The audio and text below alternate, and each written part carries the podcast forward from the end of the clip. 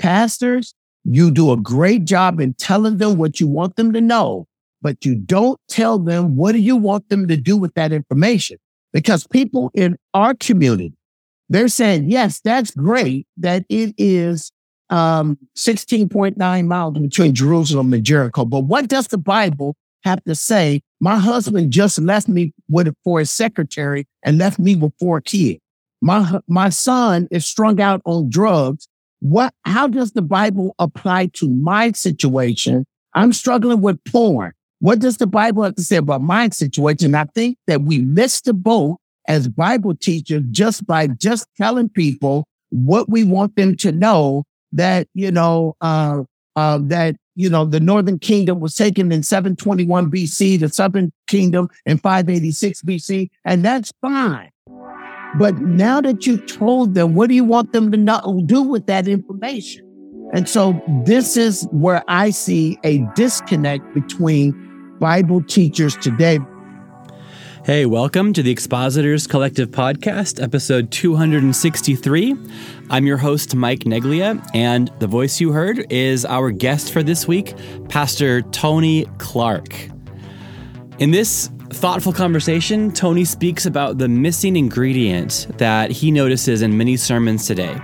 He believes and points out that practical application into the ordinary, regular lives of the members of our congregation uh, seems to be lacking in many of the sermons that are preached from our pulpits today.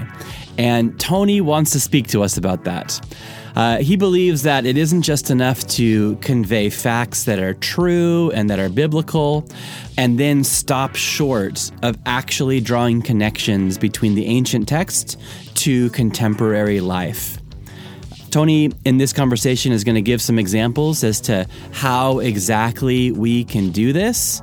And then he also answers some of my pushbacks or my questions in a real stimulating and friendly way. So in addition to that, we talk about apologetics, Hebrew Israelites, the, the process of becoming comfortable in our own skin, and the, the challenges that are involved in finding our own voice through trial, error, and through personal growth. Uh, it's a longer conversation than usual, and I think that is a really good thing. You guys are in for a real treat. Uh, I want to thank our sponsor for this episode, Crossway Publishing. Uh, I get to share about a book that just came out a few weeks ago, uh, back in January of twenty twenty-three. I'm holding this beautiful book in my hands right now. Uh, the book is Come Lord Jesus by John Piper. Uh, listen, it's no secret that I have a deep appreciation for John Piper, and I'm delighted to commend this book to the listeners of this podcast. There's questions that we might ask, like, what will the second coming of Christ be like?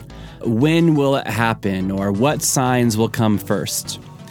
In this book, Come Lord Jesus, John Piper explores the Bible's answers to these questions, but also reminds us of a far greater reality, that those who love and look forward to Jesus' second coming will receive a crown of righteousness. Pick up a copy of Come Lord Jesus wherever books are sold, or visit crossway.org slash plus to find out how you can get thirty percent off. That's crossway.org slash plus. Thanks to Crossway for sponsoring this episode. If you have a book that you'd like to promote that aligns with the vision and mission of this podcast, or if you want to start a conversation about what sponsoring or advertising could look like on Expositors Collective, well, get in touch over Instagram, Twitter, or through our website. Anyway, I hope that this episode of Expositors Collective helps you to grow in your personal study and public proclamation of God's Word. Here's Pastor Tony Clark. Well, hey, welcome to the Expositors Collective Podcast. I am thrilled to be speaking with Tony Clark. Tony, good morning. How are you? Good morning. Good morning. All is well. I am um. excited and honored to be on, uh, that you even chose to reach out to me. I, I tell you, I never take these types of things for granted. And so I'm honored that you would even do that. Yeah, well, Well, Tony, you know, but let me just say to the listeners, I've been persisting. I've been pestering you for about a year uh, to get you here. So thank you for finally giving in and and letting me talk to you on the show. Yeah, this is great. This is great. Looking forward to it. All right. So I, I just, I, I start almost every interview with this question. I think it's a great way to kind of get to know you and your, your life and ministry in context. Um, Tony, what was the first sermon that you ever delivered? What's the first time you taught the Bible in public? Oh, well, uh, that would take me back to uh, Okinawa, Japan in nineteen eighty-five when I was in the Marine Corps. Um, and I did a little Bible study at that that particular time. Uh, but the first sermon in a church, um, I would say was September nineteen eighty-six, uh, Black Pentecostal Church. Once I got back from Okinawa, Japan, uh, I was stationed at Camp Pendleton uh, in California, and the church that I was going to at the time uh, gave me an opportunity uh, to Um, you know, give my first uh, sermon, and that was September nineteen eighty-six. Wow! And it was ho- and it was horrible. Oh, thank God! It, thank God it was no, uh, you know, no recordings back then. If anything, it it'd have been uh, barely on a cassette or something. But yeah. I'm thankful it was no uh, recordings back then. And, uh, uh, because it was absolutely horrible. I was so nervous. My heart was in my throat, and I was just, as I call it, sick shooting. I was just condemning everything that's in sight. And, uh, it was just absolutely horrible, but that's how I got my feet wet in, um, September nineteen eighty-six. Wow. Wild, wild. And, you know, to hear you preach now, and and I've been honored to be in the room when you preached, and also, you know, listening to the the Word Made Plain, and listening to your podcast stuff. Like, uh, you are a man of grace and a man of kindness. Uh, and mm. if you're um, expositing mm. the the Word, I guess the question is like, what's what's changed? You, you've put away the the condemnation six shooters, evidently. Yeah. What's what's prompted that kind of journey in your your life and ministry? Well, you know, for one, um, when I started going to Calvary Chapels, uh, well, really, I started listening to K-Wave, um, you know, as I was driving. I had an hour drive from my house uh, to the part of Camp Pendleton that I was stationed at. It was an hour drive. So I was looking for a, radio, a Christian radio station, and came across uh, K-Wave, and was blown away at the simple teaching of the Word of God. And so all of the big boys that was on uh, K-Wave at that time, they really taught me how to teach the Bible. I had never heard this. And in the Black community, you don't hear teaching like this. It, it's, it's nowhere near.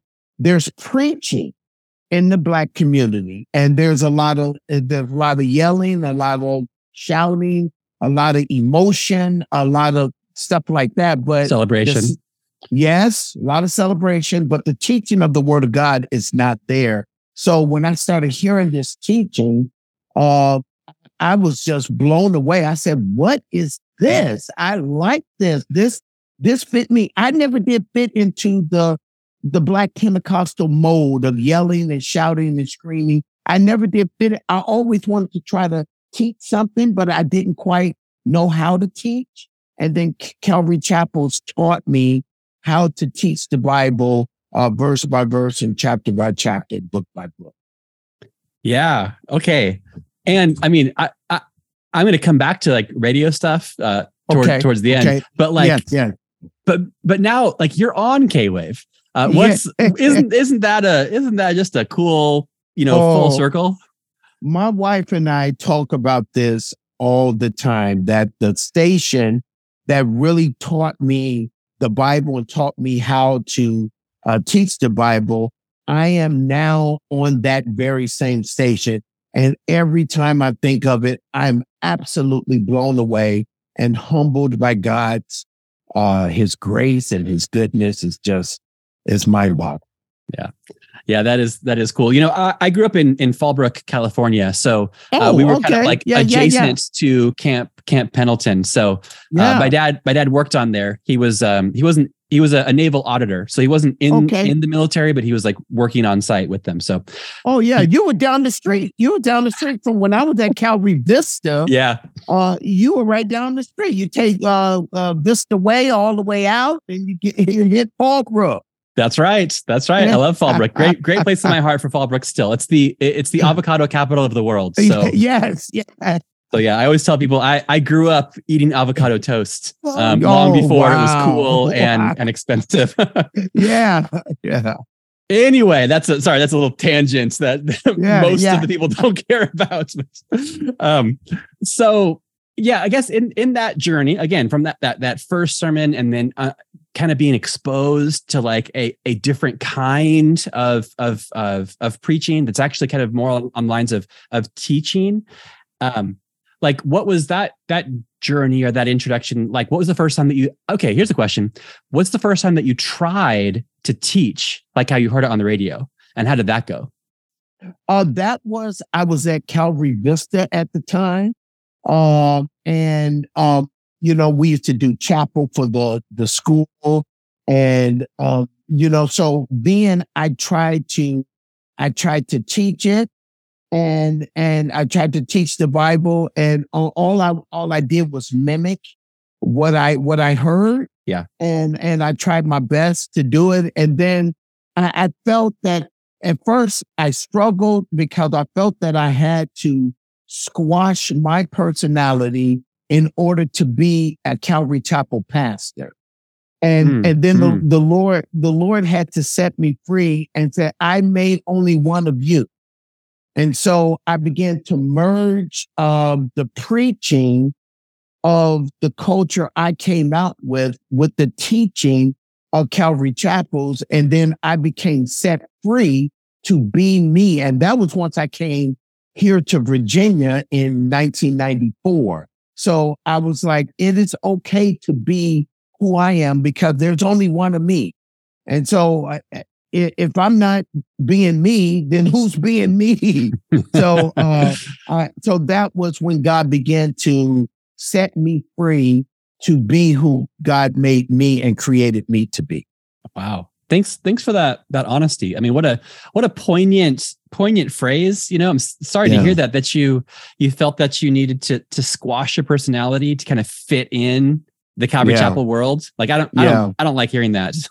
yeah, yeah. It it was it was a tough time because you got to understand when I first started going to Calvary Chapels in uh, Calvary Vista in nineteen eighty-eight.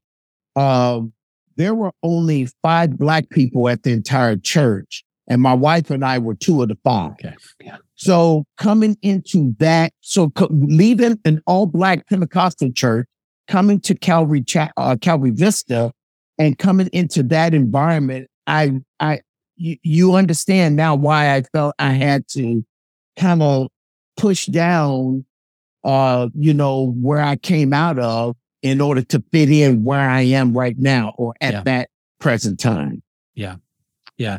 And so what was it about moving to Virginia that you felt, let's say, um, I don't I, the the freedom or the comfortable comfortability, if that's a word, to kind yeah, of be, yeah. be your own self? Well, you know, I was here. I was here. I was out of uh, what we call Calvary land. I was out of Calvary land, Southern California, and I was here. It's more Bible Belt, more uh, traditional church stuff at the time. And, and I just felt that, um, uh, that I, I could be me now. I can, I can be the person that God made me. And he was shaping me as a pastor and shaping me as a teacher of the word of God. Yeah. Okay. Yeah. And then maybe, maybe to, to, go back a tiny bit. I, I I think what's what's clear to me, but maybe hopefully want to make this a bit more explicit. This was maybe was it more kind of an of an internal thing that you felt that you couldn't kind of express yourself uh, in your Vista years. Um, it, I, I doubt that that the you know the the leader of Calvary Vista was telling you you got to be like a miniature version of me. Right, right. It was internal. It was all an yeah. internal thing uh, that I loved what I was hearing. I loved the teaching. I loved yeah. the people. I loved everything. So I said, oh, I don't want to, you know, I don't want to rock this boat. So sure. I felt that I had to, quote unquote, fit in yeah. in order to be really accepted. Yeah. Yeah. Yeah. Yeah. So yeah, thanks for going back with me just for a minute there. yeah. Yeah. Um, yeah. Yeah. So now, so now we've, we've left Southern California. You're, you're in, uh, you're in Virginia. And yeah. what are the kind of the, the development even of your own confidence in your own voice while simultaneously having a dependence upon the Lord? Um, and, and you're in this like church planting or sorry, did you yeah. plant the church or did you? Yes. Uh, okay. Yes. I planted the church. Yeah. So what's, what's it like to, to be doing that? And then also be kind of be growing in your own sense of identity and self and calling while people are showing up and to kind of be growing in front of people. Yeah, that was, that was amazing because I, I thought I was going to be the next Bible answer man. Okay. I thought I was going to be the next, uh, you know, guy on the radio answer question. Apologetics was my thing. I, I taught apologetics at our extension of our Bible college that was at Vista. I taught apologetics there and I just loved apologetics. So I thought that that was going to, the, uh, the next Walter Martin, the next, you know, Hank Hanegraaff and these guys that I grew up listening to, I thought that was what my calling was going to be. And the Lord said, no, I have to, um, I'm calling you to be a pastor. So the Lord had to shift uh, my teaching and mindset uh, from an apologist to a pastor.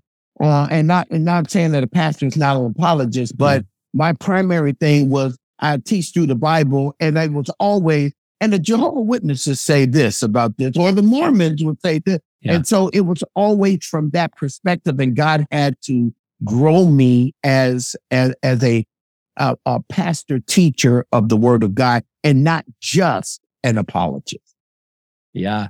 How off, how much does apologetics factor into your regular Bible teaching now in, you know, twenty twenty-three or, you know, like, yeah, what, like it's, it, uh, cause there's little asides and how do you include those? Sure. In, like, sure. Yeah. Cause, sure. cause I bet every time you make a mention of it, you could go so many, so much deeper. What's the kind you of filter can. that you run through your mind to say if this is worth including or not? Yeah. Um, you know, one of the things I look at, you know, what's relevant to, uh, what our church is going through or what the people in our community are going through. And so, um, yeah, I could go off on little asides and little tangents or rabbit holes. And there are times by which I do that. But yeah.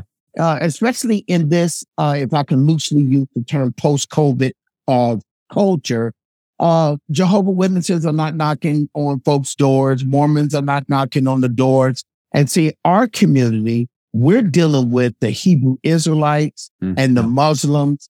And not Jehovah's Witness and Mormons and stuff that I was trained in being a, an expert on. Yeah. Um, those are, they're not relevant um, at this particular uh, time. Now it's a matter of dealing with Hebrew Israelites, more, uh, Black Muslims, and, and, and those types of groups. So things have changed from ninety-four until today. Things have drastically changed where we were dealing with Jehovah's Witnesses, Mormons, and uh, Word Faith movement and things like that. Whereas today it's now the Hebrew Israelites, the Black Muslims, and and those splinter groups off of those. Yeah, it's a it's a moving target, isn't it? It is. It is. That's a good uh, line to use. A moving target. Yeah. Yeah, and um, yeah. Any any quick um, shout outs to any like who who are some good ministries or some good voices, you know, to give answers to like the Hebrew Israelites and the, and is can you reference somebody really quick that you could point to people towards? Yeah, uh, there are guys like uh, uh, Eric Mason and Adam Coleman, um, and uh, even Bobby Conway, uh, Doctor Bobby Conway of the One Minute Apologist. Uh, he's dealt. He has many. Uh, podcasts dealing with these subjects. Yeah. And he has actually interviewed uh, these guys like Eric Mason and Adam Coleman, uh, who will give some great answers on how to deal with uh, the Hebrew Israelites and, and Black Muslims. Yeah. Yeah. And there's also, um, like I think Jude, Jude Three Ministries as, as oh, well. Yeah. Okay. I'll, yeah. I'll, yeah. I'll put links in the show notes to, to all of these. Okay. And, and man, I, I, I hear you. I, I feel like, cause I, I have left Fallbrook, California, and I, I live in Ireland. And when I first moved here, you know, man, I was just like, I got to understand Roman Catholicism inside and out, you know? And actually, I could almost reach on my bookshelf. And, you know, I had, you know, I got to read the Catholic Catechism. I got to, you know, be up on Trent and the Council of Trent and Trent, you know, and all these things. And you know what? People don't care anymore. You know, it is, it, you talk about post-COVID, we're in, we're in post-Catholicism, nobody cares. And so I, I know way too much about Catholic apologetics. And I've used, I've used that, that information like five times in about twenty years. It's so it, it is kind of the, you know, that, that moving target thing. It, it really is. And so it's, it's important to do the homework, but then you also need to realize what actually is relevant for these people right here, right now. That's, that's important. That's true. That's true. And that's, and that's the thing that I'm, I'm dealing with in the culture and setting that, that I'm in. Um, I have to deal with these relevant issues and the stuff that I thought meant something and did mean something twenty, twenty-five years ago doesn't mean the same today. Yeah. Yep. Yeah. yeah. Man, this is not on script yeah. at all, but I'm, I'm oh, loving no. this. I'm loving this. um, Okay, getting back on script. So uh, I heard you preach in person. I was at the the Calvary Chapel C G N uh, conference uh, in California back in June, and was just loving your session that you did on the gospel from cover to cover. Now, um, what kind of prompted you to talk about that, and how did you come to believe that the, the gospel message is not just something that starts in the book of Matthew, but is kind of the cover-to-cover message of the Bible? Yeah, for me, um, number one, just being in Calvary Chapel for so long and being exposed to Calvary Chapel so long, Pastor Chuck Smith, um, you know, modeled this, you know, for us. And um, I'm thankful that I was honored to have over twenty plus years of pastors' conferences with Pastor Chuck. And so I've heard him ad nauseum, you know, talk about this sort of stuff. And so for me, um, you know, John five thirty-nine, uh, it says, search the scriptures for, and then you think you have eternal life. These are they which testify of me. And then, um, Uh, you know, Hebrews ten seven says, in the volume of the book, it is written of me to do your will, O God. And so what's so amazing is that when it says search the scripture, that that, that Greek word for search, it means to, it, it, it speaks of what a, a hunting dog does in, in, in sniffing out the scent of blood.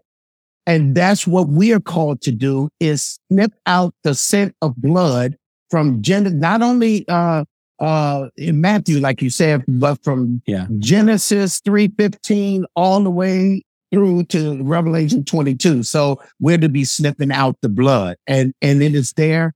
Every type, every symbol, every metaphor, all points to Jesus Christ. Sniffing out the blood.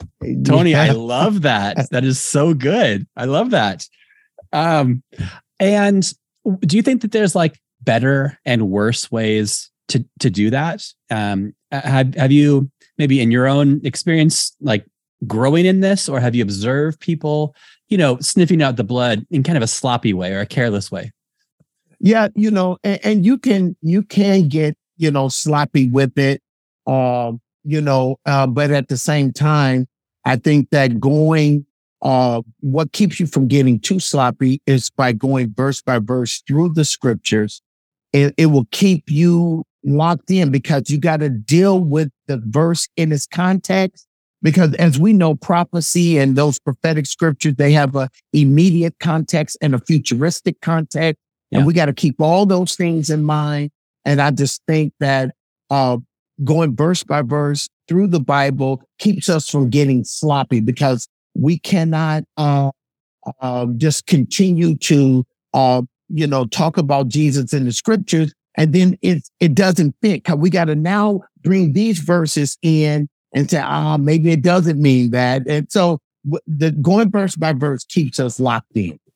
Yeah, yeah. What what a great point. Yeah, you can't carelessly say something and then, but then the next verse, you're like, oh, wait a second. Oh, it's, it's, yeah. it's, it's yeah. self-correcting. Yeah. yeah. Yeah. Okay. So, um, also, so you're a, a Bible teacher, you know, Sunday's coming, you know, every every week, you know, I assume that you're you're preaching most of those Sundays. Um, could you just bring us into kind of the more nitty gritty? Um, what's it like to get a sermon ready for you? Like what what does it look like on the calendar? What days? What books? Sure, yeah. sure. Now, now for me, you know, I will start and um, uh, I will start on Monday. Monday, I will look at the next set of verses uh, that I'm going to be dealing with. I will be in prayer to see whether I'm going to cover that particular paragraph, you know, in the scriptures, or whether I'm just going to cover that verse. Then that will mean that I got to do a part one, part two of this. Uh, but you know, I'm I'm I'm praying uh, as before I even get started, and then I read the verses. Uh, I said, ah, oh, I'm gonna cover these verses, and then once I get into it and start getting into the nitty gritty, uh, then it's like I, I now only got time for uh, these verses here. I might have to make this a two part. So that's uh, you know, like right now on Sunday mornings, I'm in the Book of Romans. And um and I'm in that the greatest chapter, uh, arguably in all the Bible, chapter eight. Yeah. And so um I thought I was going to cover it uh, in a certain rhythm, if I can use that term, certain rhythm. rhythm. Yes. But uh, you know, it, it's like now, nah, you know, like uh, uh the suffering in this present time is not worthy to be compared to the glory. Uh, verse eighteen of chapter eight. I thought I was going to cover that with some other verses. I ended up just covering that verse, talking about the suffering of believers. And then, um, you know, I got down a few more verses and I thought I was going to cover this, but it did, it changed. So, um, and, and I have, you know, the commentaries out, and now, you know, I was, um, very much dependent upon commentaries in the early days. Whereas um, now, not so much, in the sense that I still read them to make sure that I'm in line, uh, you know, with with historic Christianity. Uh, and then, you know, from there, the Lord began to uh, begin to speak and begin to, you know, I jot something down, and and then it'll just springboard on on other things. And so I'm not as dependent upon the commentaries as I once was, but every message I still pull out the commentary. I'm old school. I know y'all probably got Logos and and they were able to cut and paste, and I I don't I still can write my sermon. So forgive me for being old school. And so I pull out the books and I pull out the stuff and I jot these things down. And so that's and then that that's Monday. And then after that, Thursday, I come back to it, and I come back and read. Now that I got the notes done and stuff, I come back and I, I'm scratching that out, adding this in, and, you know, praying through it. Friday, I come back to it again. Saturday, I come back to it again. And then Sunday morning, as I'm at the church at zero dark thirty, I, I go over it the last time. I spend that time in, uh, after that, I spend time in prayer. Nobody is there. And um, and then I get up and give the message. Wow. Wow. Okay. Two questions. Number one, so Monday and Saturday, you're working on the sermon. W- when's your day off? My my day off is Monday. So doesn't sound uh, like I, a day off, buddy. Yeah, no, it doesn't. It doesn't. And so uh, so Monday, I, I do I, I, I do the message uh, like in the afternoon. Um, and you're right, that I guess to me, it's a type of day off where yeah. I'm not going over to the church. Uh, but, uh, but yeah, I'm, I do, that's what I'm doing. So and in between, like on Saturdays, in between, you know, kids and grandkids and all that kind of stuff, I will come, uh, in the morning and kind of go over the message. Uh, and then at night, Saturday night, I go over the message again. And then Sunday morning, zero dark thirty, I'm going over it for the last time. And God, the things God has revealed to me that Sunday morning is just, I cannot even put it into words how it has transformed and helped shape uh, the message uh, on Sunday morning. So it's not like, oh, I'm going to neglect Sunday morning. No, because I've just seen what God has done and how he has spoken to me. And then I get up and say, you know, I was in my office uh, early this morning before you guys even got here, and the Lord spoke to me and said X, Y, and Z. And it it's just amazing how the Lord would do that every single week, every week. Okay. Okay, I, I'll, I'll I'll let you off, but I do want to say I hope if you feel like Mondays, I hope I hope Janice and the and I hope that it's I hope that everyone benefits. I'm saying this as somebody I kind of I kind of had no no Sabbath for like two or three years straight. Yeah, and yeah, just in the past six months or something, I've kind of gotten that back in my life, and so I don't want you to be robbed of that blessing that I've just been. Right. Sorry, yeah, this is an intervention. This is an intervention. Oh yeah, Tony. yeah, yeah, yes, I, and I accept that. Um, and the other thing about that is, um, they, so you, you handwrite your notes still. Um, good yeah. job. What, what kind of pen do you use? What kind of paper uh, do you use? Yeah. You know, I care a lot about this kind of stuff. Yeah. I have, a, I have a notebook. Um, you know, I will have a spiral notebook, you know, something like yeah. this. Now this is, uh, this is Wednesday night. So, yeah.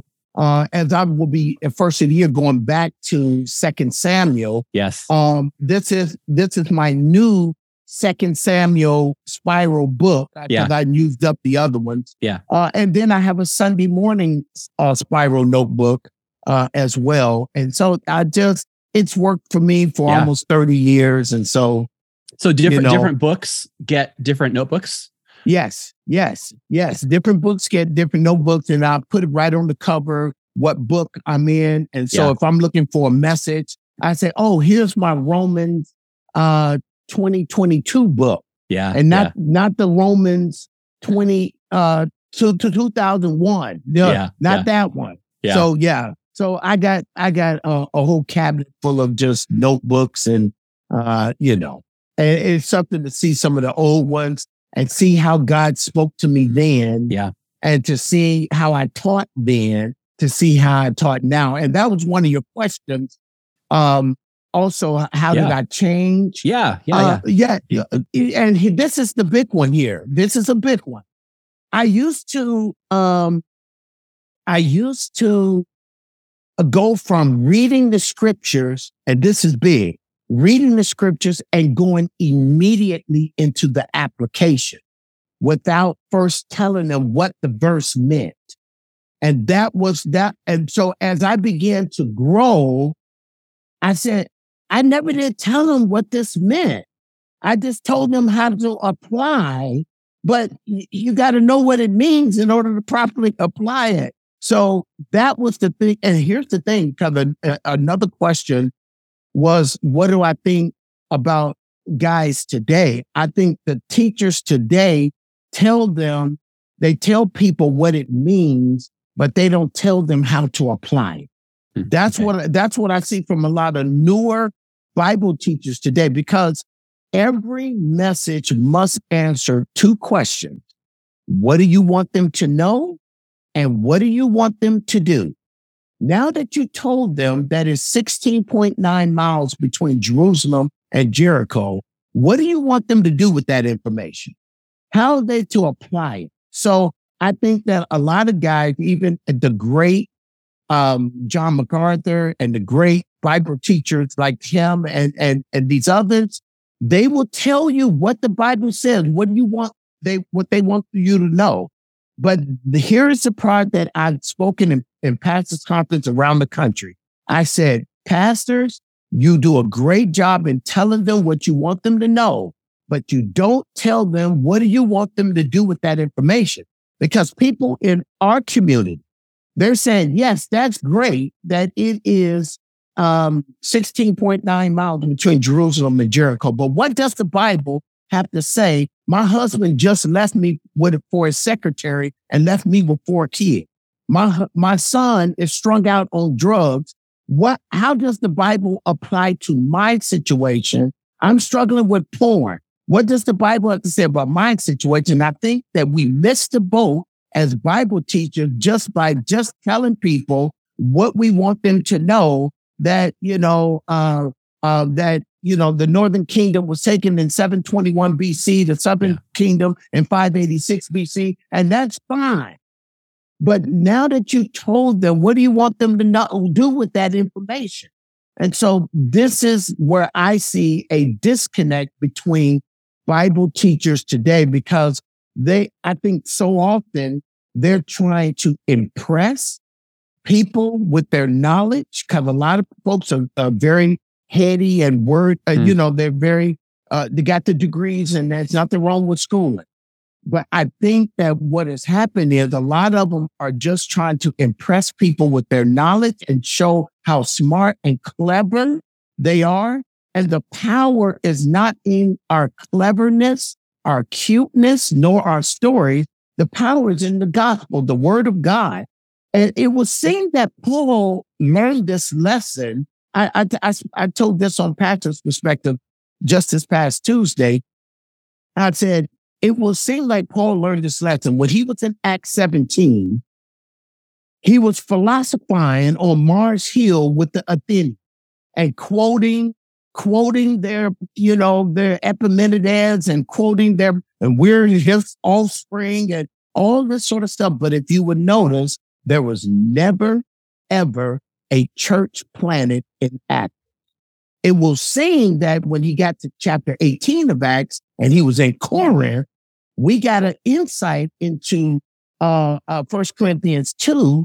And he says that my speech and my preaching were not with persuasive words of human wisdom, but in the demonstration of the Spirit and of power. It will seem like he learned his lesson from trying to philosophize and show how smart he was by quoting their poets and all that kind of stuff. But, and then we know that there was a powerful church that was all started in Corinth.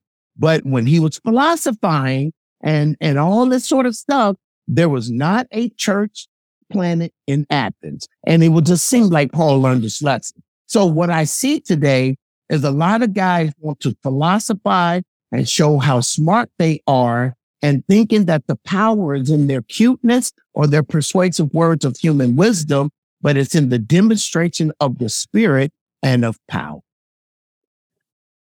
Okay. Wow. Yes. And and maybe to even add to that, I think that there also is a maybe a fear in a younger generation of, of teachers and preachers that would also say, I don't want to be legalistic. And and to have any form of application might be frightening or intimidating to people, because it's like, well, if I'm just there telling people what to do, then I'm just going to be like some religious overlord, legalistic person. And I know that in my younger years of teaching and preaching, that oftentimes I would just kind of end a sermon with something like this. And, you know, and may the Holy Spirit apply this to our hearts. You know, let's, let's yeah. pray. Um, cause yeah. I didn't want to, I didn't want to be like, you got to do this, you got to do this, you got to do this. And yeah. I think that that's a, that's fear-based, that's incorrect. And sure, sure. Uh, Titus chapter two says that, like, you know, the, the grace of God, our, of our God has appeared, like teaching us to deny ungodliness. Yes, um, yes. And so it's grace that actually guides us away from certain things and towards other things. It's not, it's not a matter of like grace or application. It can, it can be both. And I, I thank you for pulling that out and for highlighting that to us.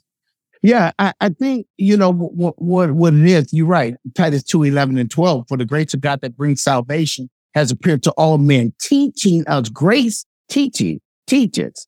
And so that grace teaches us how to deny ungodliness and worldly lusts. We should live soberly, righteously, and godly in this present age. So the grace of God keeps us from legalism, and it keeps us mm. from bringing the application in, in a grace-filled type of way. And that's what Pastor Chuck taught us in great, in his book, Grace Changes Everything. Yeah. And he wrapped everything into the love and grace of Jesus Christ. And that's what keeps us from being uh, uh, legalistic. But what happens is, is when we just tell people what we want them to know without telling them what they want them to do, we turn our people into Pharisees and Sadducees, and we turn our churches into institutions instead of the body of Christ gathering together.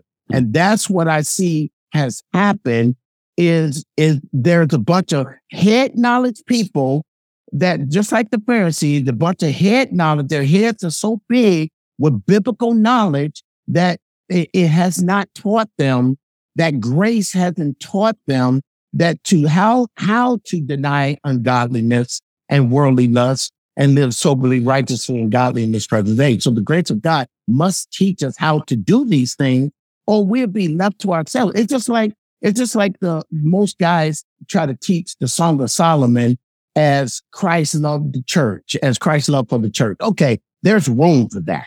There's definitely room for that. But there is a real application of husband and wife situations that we get from the Song of Solomon, and that when I give that in marriage conferences around the country, people are blessed. It, it, it's beyond just Christ loved the church. No, when they originally got that book, matter of fact, they, the Jews said that a boy couldn't read the Song of Solomon until he was twelve years old because it might stir up the passions, you know. So it is really a book to apply to husband and wife, because that's, we see that, we see them date, we see them court, we see them get married, we see them fight, we see them uh, mend their relationship all through the book. So, but if we only go with Christ's love for the church, there, then where where is the church going to learn how to do marriage? Yes, mm-hmm. Ephesians five and stuff like that. But outside of that, we have a whole book that we can learn how to deal with our marital issues, but we just reduced it to Christ's love for the church. And uh, you said two things in this conversation, and I know you believe both of them. You believe that the gospel is from cover to cover. You believe yes. that there's things in Song of Solomon that that yes. are like a picture of Christ in the church. Okay, let me help. I'm sorry to interrupt. Let me just say this. yeah. I taught I taught the Song of Solomon as, you know, husband and wife situation, and then I turned around and taught it through again, talking about Christ's love for the church. Wow. Like as in two yeah. two series in a row, or as in like in each sermon there'd be one of each? Back to back. Two back series in a row. I did. I sure did. two different sure did. Two, different, two different notebooks? Uh, same notebook. Okay. Same notebook. yes. Yeah. So that was good that you pointed that out as far as uh uh you know the gospel from cover to cover. So yeah. I could not leave out. Yeah, yeah, Christ's yeah, love yeah. for the church. I couldn't yeah. leave that out. Yeah, but I mean, yeah, even talking about yeah, marriage relationships. Yeah, Ephesians five has an important thing to say about marriage, but that's yeah. not all that marriage is. Yes, yes, that's right. And and and the thing about it is, uh, it's really um, you know talking about the Holy Spirit, and then this is how the Holy Spirit is applied to husbands, and this is how it is applied to wives, because. And, and be not drunk with wine, which is dissipation, but be filled with the Spirit, verse eighteen. And then it shows how it will look being filled with the Spirit. You will speak to one another in songs and hymns, the spiritual songs, singing, making melody in your heart to the Lord, you know, and that sort of thing. So it's really talking about the Holy Spirit, but the Holy Spirit in the home as husband and wives. Yeah, yeah. All right, so you're highlighting this this lack or this need that you're you're seeing amongst, let's say, you know, younger Bible teachers. Yeah. Um, mm-hmm. How how can I was going to say we, but I'm mm. I'm getting older, Tony. So how how can they? How can these younger, uh, newer Bible teachers who are better at talking people about what to know and maybe yeah. are fearful or reluctant to tell them what to do, like what's a step? How can you coach them to get better at application? I think that the first place uh, that it starts, it starts in prayer. Hmm. Uh, hmm. Because a- as we as we begin to pray and um and really begin to get the heart of God, God knows the heart of man. Uh, John two twenty-four, it says that Jesus doesn't need any man, tell him, you know, what about man? He knows what was in man. So he knows us better. And so I'm always praying as I'm going over my notes. I'm praying that God will give me a, a, a prophetic word, that he will give me a, a, a rhema right now word, that God will give me something, um, that can apply. Uh, let me, let me give you a perfect example. I spoke at a church, um, and this was, Uh, October twenty twenty-one. I spoke at a church, a very large church um, in California. And all of a sudden, the Lord impressed upon my heart that there was there were people there that um, they were here and they were with someone that's not their spouse. And um and, and God sees it, and, and you need to repent. And I'm telling you, I, I did not, I didn't, I just left it at that. I came back and spoke at that church not that long ago. And God impressed upon me again and said, you know what? Some of you are here. You, you were somebody else's spouse. You were somebody else's wife. You were somebody else's husband. And God sees it. And God is going, you need to repent or there's going to be some consequence to it. I, and I just left it at that. And I went on with the teaching of the verses or whatever. Yeah. I got a phone call maybe two weeks ago. I got a phone call and said that they needed to talk to me and said that, do you remember the first time you said that? I said, yeah, yeah, I, yeah, I remember. It was October twenty twenty-one. And, and this is what they said. They said, we, uh, there was a staff person whose wife was in hospice and he was with another woman, and you nailed it that time.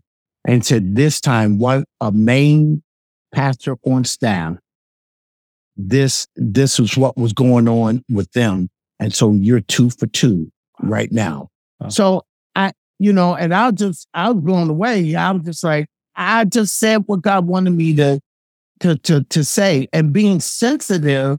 Because every time I go speak somewhere, I pray that God will give me what the hearts of the people are going through. Because uh-huh. people in Newport News is different from people in New Mexico or California. And I just need to know. And so God will begin to give me things that's not in my notes, that is outside of my notes, that is specific for what these folks. I did the same thing in, in when I was uh, teaching in Africa. Same type of thing where the Lord will impress upon me some kind of cultural thing that was going on that's not biblical. Mm-hmm. And I had people surrounded around me asking me questions. So I, don't be afraid to be sensitive to what the Lord may be speaking. And that can only come through prayer, being men of, of prayer. And so the academics, they have this place. And um, we need to be accurate in teaching the scriptures. Uh, but there's also a word in season that Proverbs talk, talks about, and we need to be able to uh, be sensitive to speak that and not be afraid. So because I've, you know, been doing it for so long, uh, I'm not afraid to say things in certain settings. Um, because I remember, I remember two thousand ten, I did the devotional for a pastor's conference in California. Pastor Chuck was there. And so And, and it was at the time uh, Christianity Today did this scathing article on us. And I said, here we are. We've always pointed the finger at everybody else. And we got three pointed back at us. And now that folks are talking about us, now we're up in arms and all in our feelings. And I began to talk about that stuff.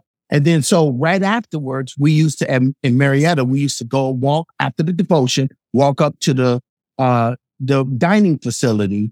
And where we had breakfast, and Pastor Chuck would always sing us a song, you know, and then he, he would pray.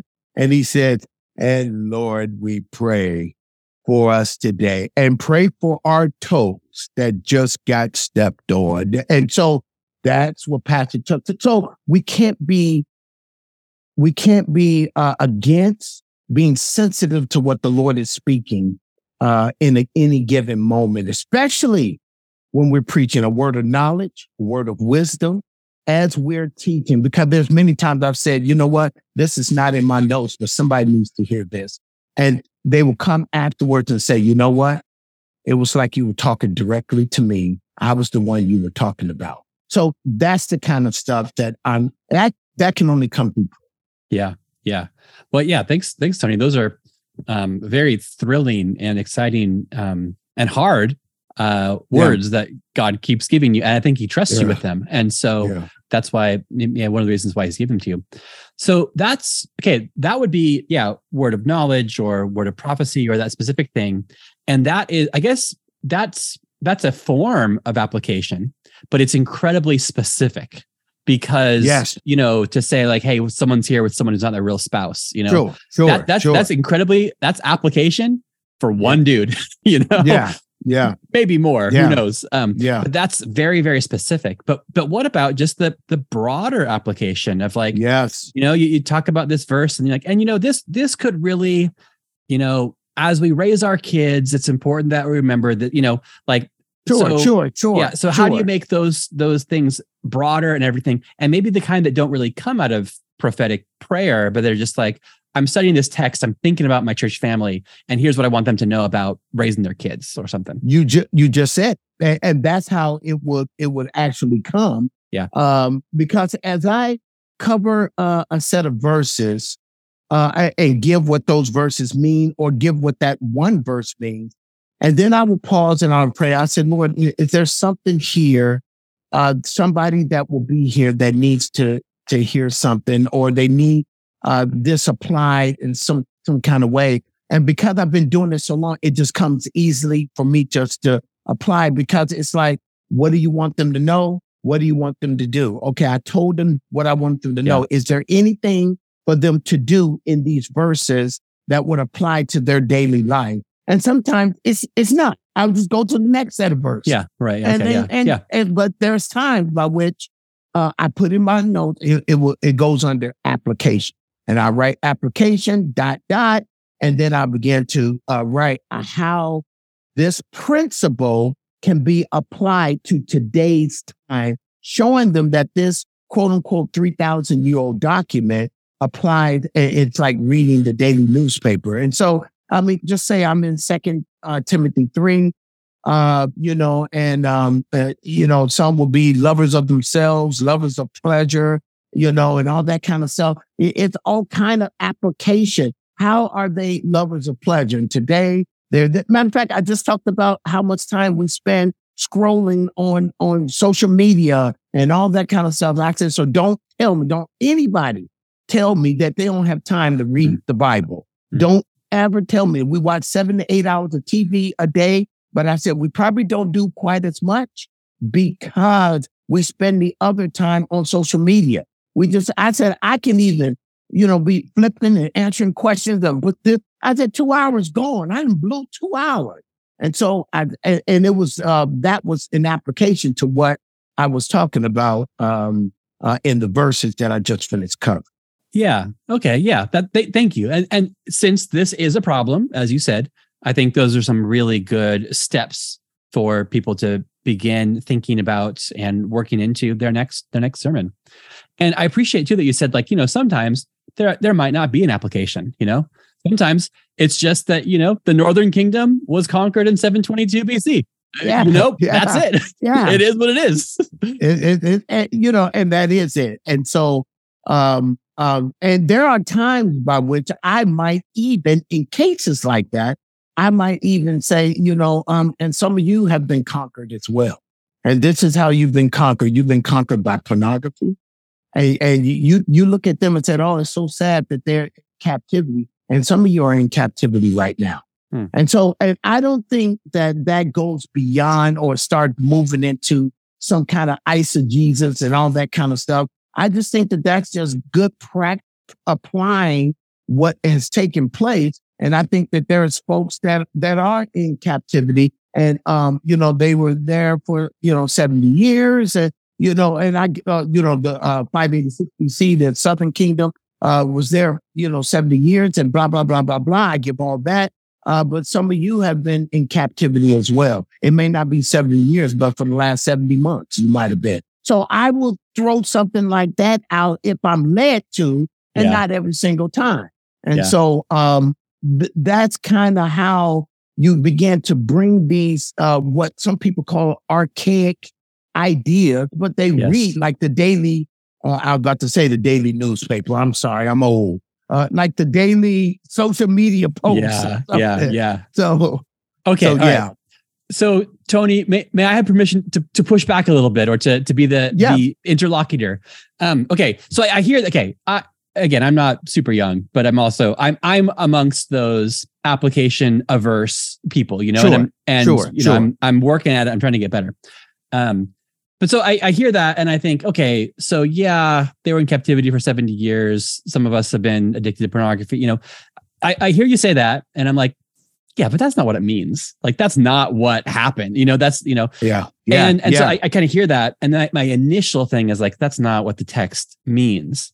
No, I, but I, see, I make sure that I give what it means. Okay. See, yeah. that's the, that's the key. Yeah. You got to give what the verse means, but yes. this is how you can take that and apply that. No, it's not. None of us were in captivity for seventy years. None of yeah. us. Yeah. Uh, however, that is that that is the interpretation yeah. of the verse. Yeah. But where is the application, or where can we find application that won't go into eisegesis? And what has happened today is that there are a lot of people who will reject that by going with what you just said. That's yeah. not what it means. Yeah. What? But then I say, I already told them what it meant. so yeah. they yeah. already know what it meant, and what it meant in its historical context. It's no different than prophecy having an immediate interpretation and a futuristic one. Yes. So why yes. can't it have an immediate interpretation and also an immediate application? Why can't why can't we say that without, we, we're not doing anything heresy or eisegesis, because we already told them what it meant. Yeah. We gave yeah. the Hebrew, yeah. the historical data. We gave all that. So instead of going on to the next verse, or to finish the sermon, and all they left with is a big head full of knowledge. Yeah. And, and it's good, because uh, Second Peter three eighteen says, but grow in the grace and the knowledge of our Lord and Savior Jesus Christ. So we should grow in the knowledge. But how how do the people in our community, how does that help me? And I'm by myself with four kids. Mm-hmm. My husband yeah, just right. left me. Yeah. How does that help me? Uh, wh- was my husband... Uh, addicted? Yeah, he was addicted. So can I apply that? He was in captivity to drugs. Yeah, I don't think that there's, that's, that's incorrect. And you may have some very good Bible scholars who are really into what they want them to know to say, ah, you need to just stick with that. That's not what that means. And then they have churches full of very Pharisee, legalistic people who have a bunch of head knowledge and don't know how to apply it. Yeah. Yeah. And I heard, I think our, our mutual friend, uh, Aaron Campbell, I think he's, he's, I don't think he made coined this phrase, but I, I heard it from him. He says that it's tadpole Christians, you know, all head, no hearts. yeah, and, I, yeah. That's good. That's good. yeah. Well, credit to Aaron, but then I have a feeling he probably heard it from somebody else, but it's like, yeah. Yeah. Well, that's, yeah. Okay. That's, uh, yeah. Thanks for, thanks for kind of teasing that out. And yeah. I mean, essentially too, it's like, too, it's kind of thinking, maybe thinking through what is the job of the pulpit, you know, is, yeah. is the, is, is the pulpit the place where information is dispensed, or is it a place where like the congregation is pastored? And so are we up there exclusively as, as teachers, or are we up there as pastors? And we want oh, to that's like, good. be able to that's like, good. again, we're, We're teaching the Bible, yes, and we're also using the Bible uh, with all with all due respect. We're using the Bible to pastor people and to address, yeah, kind of the the real situations of of the people. And the Bible um, has these like these touch points, these pain points that we can kind of tug at a little bit, and then yeah, pos- possibly even I like what you were saying, kind of clarify and say, okay, guys, now I want to talk to you about other kinds of captivity. Sure, sure, sure. And, and yes, to, yes, to, yeah, yes. to, to to clearly say this, you know, you know, this reminds me of things that are going on in our community right now. Blah, blah, blah, yeah. blah, blah. So yeah, yeah, and that's it right there. You you just you just nailed it. What I've seen is that many uh, people of, if I can use the term today, people of our tribe. I've seen Calvary Chapels turn their churches into classrooms. Hmm. Where where just knowledge is dispensed. And and we forgot that we're pastors, sure. pastoring folks' souls that we're going to give an account for. If we want to give an account, so let them do so with joy and not with grief, for that will yeah. be unprofitable for you. So I think that what has happened is we've turned, and, and people come with their Bibles and their notebooks, and they come and they jot their notes. We got our PowerPoint. And we give these, it's almost like a lecture, a boring lecture. And the Lord didn't say, well done, my good and boring servant. And a lot of guys are just boring. And I told them this too, I, around the country. I said, a lot of y'all are boring. And, and, and y'all talking these monotones and it's just boring. He didn't say, Well done, my good and boring servant. You bored them down there. Come on up and bore them up here a little long. No, no. We should give, uh, Spurgeon talked about we should give everything into uh, preaching. And no, we're not talking about being outside of your personality and who God made you. No, we're not talking about that. But it's funny, we can be excited when our favorite team kick a, a black and white ball into a net or dunk a ball into a goal. But then we get up and talk about God in the most boring way, yeah. But we can be excited when our team score a touchdown. And so I, I just think that the same enthusiasm, as you know, entheos, it, it, it, is what that word means. We're into God. Yeah. And I think the people should know that we're, if anybody's into God, we yeah. are into God. yeah. And we should, we should share that with the people. Yeah.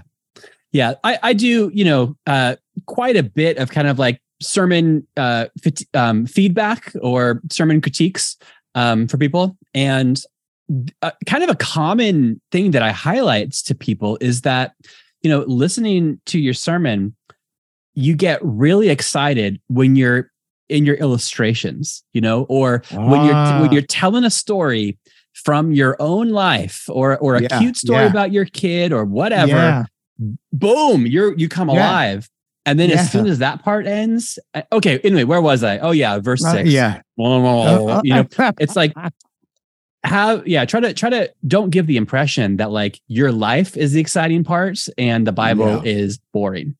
That's good that you picked up on that. That that is so good that you were able to point that out for them and be able to share that with them, because that is some keen insight that only God can give. Well, well, yeah, and and it's common, and and I guess you know I I, I see it all over the place. You know, that's that's yeah. kind of what I think. And again, maybe I just I kind of noticed it in one person, and then I've I've seen it um, almost everywhere else. And so yeah, I just I, I and, and again, we don't want to um, pretend to be more excited about the Bible than we actually are. It's not performance. Sure, sure, but sure. I guess maybe just like spend enough time in it during the week that you actually are thrilled by what you discover in it, and that that is just as exciting as the cute story about your kid.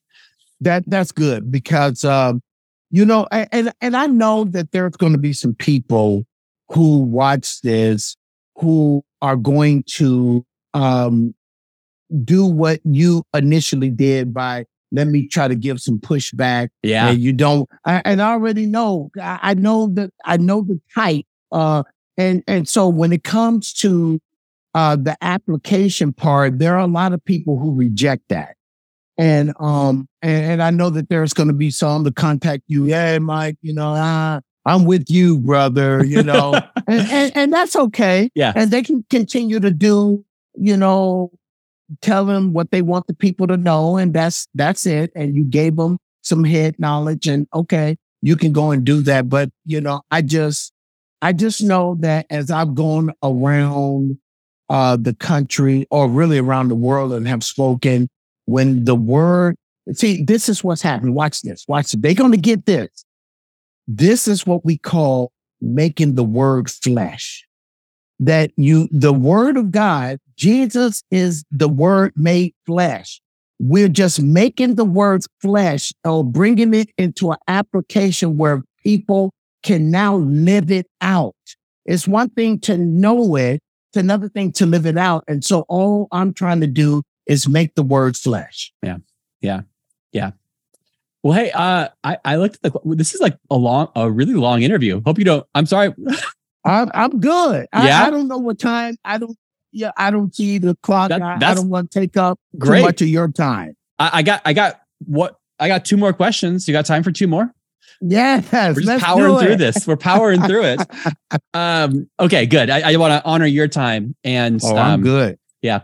And uh, people, you know, when I listen to podcasts, you know, I just I just pause and then I come oh, back yeah. to it the next day. So sure, who knows if sure. people are gonna if, if if we're gonna be a you know people are gonna listen to us on Tuesday and then a bit Wednesday and then finish up on yeah. Thursday. It's a bit longer than usual, but w- what a bonus. What a bonus. What a gift oh. to the listeners to the Expositors Collective podcast. This is a lot of fun. A lot of fun. Yeah. Yeah. Yeah. So, all right. So I, at the beginning, we talked about radio stuff, you know, again, like the, the role that the Christian radio uh, played in your earlier formation. Mm. And then kind of the the irony or the blessing that you're actually now on that very same station. Mm. Um, and then I know your your radio program, the the Word Made Plain, is, you know, it's it's far reaching and all that. What's it like when you when you're teaching, when you're preaching at your church and you're looking at like the people in your in in your, you know, um, uh, sanctuary, the Lord's sanctuary, obviously. Um, and and you're thinking like, okay, I'm I'm talking to them, but also there's people that are going to listen to this, and there's more listeners out there than there are people in here. How how do you, I guess, manage that? What's that thought process like? Uh, number one, it's very humble. Uh, let me just say that. Uh, when I get the data of people that's watching in uh, Russia, Italy, Africa, um, and some, uh, it, it used to be Indonesia, Australia, and people are listening like that. And I'm just like, what? I, hmm. I'm I'm a nobody in Newport News, Virginia, you know? and, and so for them to tune in from these places, I'm always blown away. So, Uh, and then, uh, then there's a part that's, um, a little scary because it also invite trolls. Okay. Uh, and, and I've learned that, that term, um, you know, people who will say things, um, you know, uh, behind a computer screen or a phone that they would never say in your face. And I, I call them cowards. And, um, um, so, uh, That that's the scary part of it, but the humbling part is that people will tune in uh, to listen uh, from all over the place. It's just blown away. And then to hear, uh, to get emails and messages on Facebook or Instagram and stuff saying what the what the teaching of the Word of God is doing for their lives. Yeah. Um, so that is so humbling to me. And, um, and I just, I just bow my head and just give thanks to the Lord for his word, because it's his word. He made me. So it's nothing I can take in and of myself, uh, because I know it, it, that just like, uh, Paul said in Romans seven eighteen, there dwells in me that's in my flesh, no good thing. And so I know me. And so uh, I'm always humbled by that. Wow. And, Yeah. And and so does does the thought of like Russians or Indonesians listening in, does does that factor into your sermon preparation? Like you spoke earlier on about the importance of like addressing the needs of your community. But right. now now does your does your community include Russia, Indonesia, um, or is it Newport News? Yeah, I have not uh, factored in the Uh, the international kind of appeal, or as far as um, when I'm doing sermon prep and that sort of thing. I just know that God through the Holy Spirit will help it apply to these countries and their yeah. situations all over the place. Because uh, even when I, I go in person in California, um, I, I or, or around the country, I kind of tone it down because stuff that I will be very direct in Newport News, hmm. that I I wouldn't be quite as direct when I'm speaking around the country. And so my wife had to tell me, she said, but when they hear you around the country, they're hearing you talk to Newport News. And so, so, so you, you need just to give what God, how God gave it to you, you know? And so she really helped me with that. Uh, but yeah, I have not, uh, yet, um, you know, decided to, Uh, think about, oh, those in, in China uh, or those in wherever, you know, I haven't thought of uh, that far yet. Yeah. Yeah. Well, and I think, I think the appeal is that you are a local pastor addressing your people and sure. yeah, sure. And, yeah. Yeah. Okay, cool. I, I was just, I'm just wondering, I'm, yeah, I do not yeah, have definitely. some massive worldwide impact. So I just, I wonder what it's like. I wonder what it's like. Yeah. Yeah. Um, I didn't know you were over in Ireland. I didn't oh. know that. Until you just said it. Oh, until you said it. I guess because we said, only see, we only see each other at conferences in America. So yeah, yes, yes, yeah, uh, yeah, yeah. Been in, been in Ireland for uh, nineteen years. So uh, nineteen years. Yeah, Are that's you right. Serious? That's right. I I came over here when I was five. No, just kidding. Yep. So I'm I'm on the cusp of my fortieth birthday, actually, at the time of recording this. So I'm I'm oh. a, I'm actually at kind of like the halfway mark, where half of my life has been in the U S and then the other half is is here. That is amazing. That is amazing. Matter of fact, you you almost right there, almost right there for uh, uh, you being my son. I have a son that's about to turn uh, thirty-nine. Yeah. Uh, in uh, next uh, September. Yeah. Well, yep, con- right congratulations there. to him. You you right there. Well, all right. Well, uh, okay. Well, last last question, and then we'll we'll, we'll wrap this up, Pop. Um, um, how how are you um, like currently like trying to to improve? Like, you've certainly found your own voice. You're comfortable in your own skin. You're you're competent and you're confident. But like, is there anything you want to get better at? Yeah, I'm always looking to get better in leadership and better in teaching uh, and better in just dealing with people. Uh, so I'm constantly uh, listening to audiobooks uh, or, or just, you know, picking up a, you know, hard copy.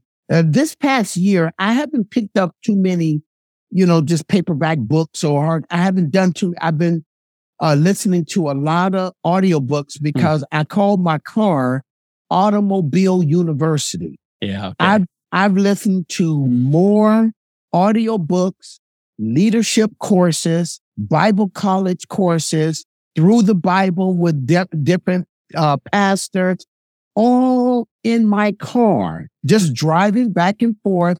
And I go through so much material just in my car. Yeah. So uh, I'm, because I'm always trying to learn. I'm always trying to get better. Um, and there's stuff that I I, I went through. Now I'm saying, let me go back through that again. And there's new stuff I'm picking up uh, because John Maxwell always talks about leaders are learning. The moment you stop learning, you stop leading. Hmm. And so um, that's that's my thing. I'm constantly trying to just get better at at what I'm doing. Yeah. Hey, best audiobook you listened to this year.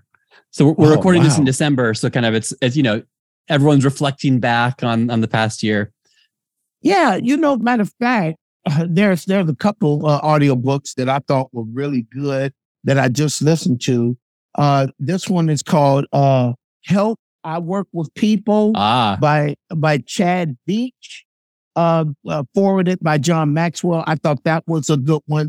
And then Uh, Lead Like It Matters uh, by uh, Craig Groeschel. And, you know, and I know, you know, almost saying these names is almost blasphemy uh, within the Calvary Chapel. No way. Kind of movement. I, uh, I, I subscribe to both of those podcasts, Leadership oh. Lead In, Leadership Lead In with Chad Veach. Yeah, yeah, yeah. It's, it's pretty good. But yeah. but um, Craig Groeschel's monthly one is phenomenal. Absolutely okay. phenomenal. Okay. So, you know, um, those were two, um, yeah.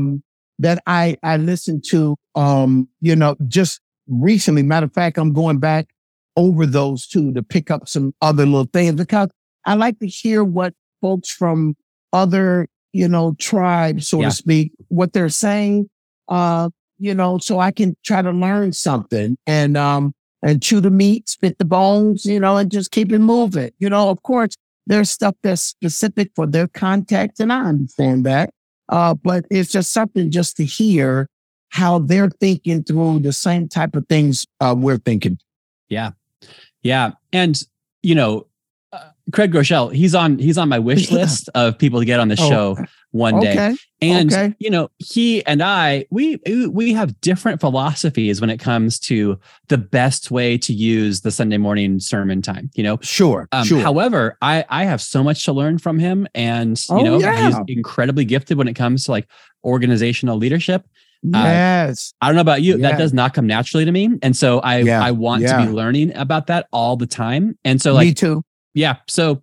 Yeah, I, I, me, we right here because I, I, I'm the same way. I want, I just want to get better and be a better uh, vessel uh, for the Lord, fit for the Master's use. I want to be yeah. a vessel of honor, and I want to get better, and um, and especially dealing with people. One thing I learned about Calvary Chapel, they taught me how to teach the Bible, but pastoring is more than just teaching the Bible. I yeah, had amen. to learn administrative stuff.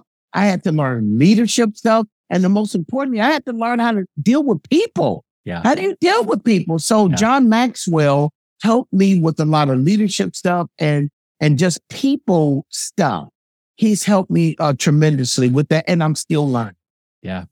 Yeah. Yeah, absolutely. Yeah. Well, you know, I, I, I, I basically went from graduating Bible college to pastoring a church within, you know, about a year. And oh, wow. So I just, um, I sure knew the Bible really good, you know, again, yeah, Northern yeah. Kingdom, seven twenty-two, yeah. Southern, you know, all, all, all that stuff. And then it's like, you know, how, how do you organize a calendar? How do you have, you know, like, um, volunteer meetings? How do you do a, a, a performance review? And, um, again, that's, that's secondary to like knowing, knowing the God of the Bible and then knowing the Bible itself. Sure. But it's sure. also really important. And it's it's really important. And because so I, I just came this when I came out here. I just came out here. God bless you. You know, uh, we were under the old regime of teach the Bible and they will come. Yes. And, yeah. you know, uh, and, and see, people don't, let me just say this. I know we got to close. People don't realize that uh, when when I when I got saved and when I started being a part of Calvary Chapels, we were still on the tail end of the Jesus revival, the Jesus movement. We were still on the tail end, and it was true. You put it, we used to say it all the time. You put a Calvary Chapel sign on your garage and you have an instant congregation. Yeah. And so if people show up, the question then is like, well, what, what do I do with these people? Yeah. Yeah. I, yeah. I just told them to come back Wednesday night. And, and then I taught them through the Old Testament. Yeah. And, and that's, and, and I didn't know how to do any of this other stuff. And I had to learn it from guys outside of Calvary Chapels because it that wasn't, when we come for pastors' conferences, it was just teaching through the Bible and giving us Bible study, but it wasn't telling us how to run a staff meeting. How do you hire? Uh, how do you fire? How, you know, so we didn't learn those things. And so I had to learn on my own. Yeah. Yeah. And in, in addition to those um, extra extra Calvary um, voices, which yeah. are very valuable. Uh, you know, just want to tell you or the listeners as well, there's kind of our sister podcast is called the Leadership Collective. And it's run by, you know, two, two great guys, um, Rob Salvato, current pastor of oh, Calvary yeah, Vista, yeah, yeah, yeah. and Ted Leavenworth. And it is how to run a staff meeting. It's how to organize a board. It's how to hire and fire. It's how to do performance reviews, uh, because that is um, uh, maybe enough people are noticing what you and I noticed years ago that like, hey, there's more to church than simply um, than simply teaching the Bible simply. Um, that's a core principle. That's that's non-negotiable. But then also like, you know, we got to be, you know, shepherds are not just, you don't just feed the sheep, you lead the sheep. And so yeah, I point you towards that. Oh, I wait a minute. That. You're on I that did. show. Wait a minute. Yes, yeah. I've heard that. you on that show. Oh, yeah, you're yeah, right. It's a good. Now, it's a quick story.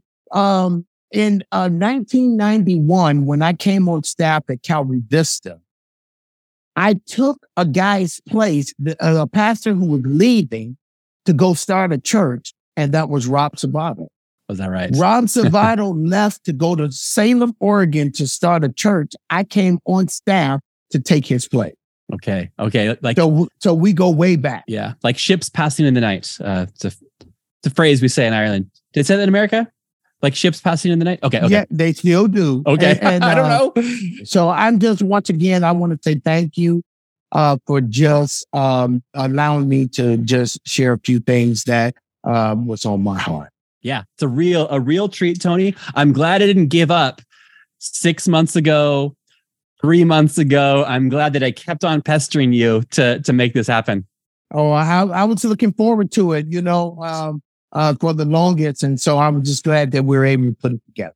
Yeah, well, I, I hope to see you in in June, um, and uh, if you're if you're going to be there, I'll be there. So, oh, amen, amen. You you're a blessing, and you keep doing this and putting out stuff like this because many people are growing and learning, and and this is helping because.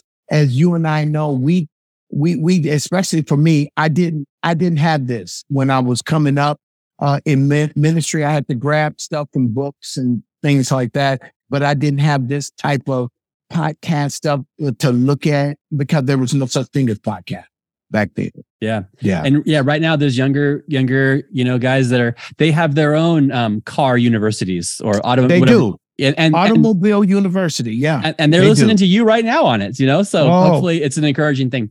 Hey, yeah. Tony, would you mind, I don't do this for every episode, but like, would you mind like praying or, you know, praying for these people that maybe have a hard time with like application, or maybe they're, they're feeling all kinds of insecurity as you did in, the, in your early years. Just, uh, just, just pray, pray us out. Okay. Lord, thank you for this uh, tremendous time you've given us, Lord. I, I want to pray for all of us who are pastors and just trying to be under shepherds of your precious people. Lord, you promised to give your people shepherds after your heart. May we be those type of shepherds. Lord, help us to stay humble by being in your presence through prayer. And Lord, I just pray that you would just help us to apply your word in the context that you have us in. And so, Lord, we pray for the power of your spirit. You said it's not by power nor by might, but it's by your spirit. Lord, help us to remember it's not in our cleverness or persuasive words of human wisdom, but Lord, it's in the demonstration of the spirit and of power. Lord, help us to be those type of leaders that depend upon your spirit and your power in Jesus' name. Amen. All right. Amen. Amen. I love a good conversation that ends in prayer. I have a bit of an update to give. Last episode, at the end, I announced that our Indianapolis Expositors Collective was going to be in the month of October. And since then, there's been a slight tweak to the dates. So take out your calendars, scribble out the last thing that I said, and write in big, bold writing, October twenty-seventh. And twenty-eighth. October twenty-seventh, October twenty-eighth, the Friday and the Saturday. That is the date of our upcoming Expositors Collective training event in Indianapolis, Indiana. Texas is coming, and we've got more stuff that's exciting on the horizon, and I hope to see you there. I hope that this conversation, our training events in Texas and Indiana and everywhere else, serve to help you grow in your public proclamation and private study of God's Word. God bless. See you next Tuesday.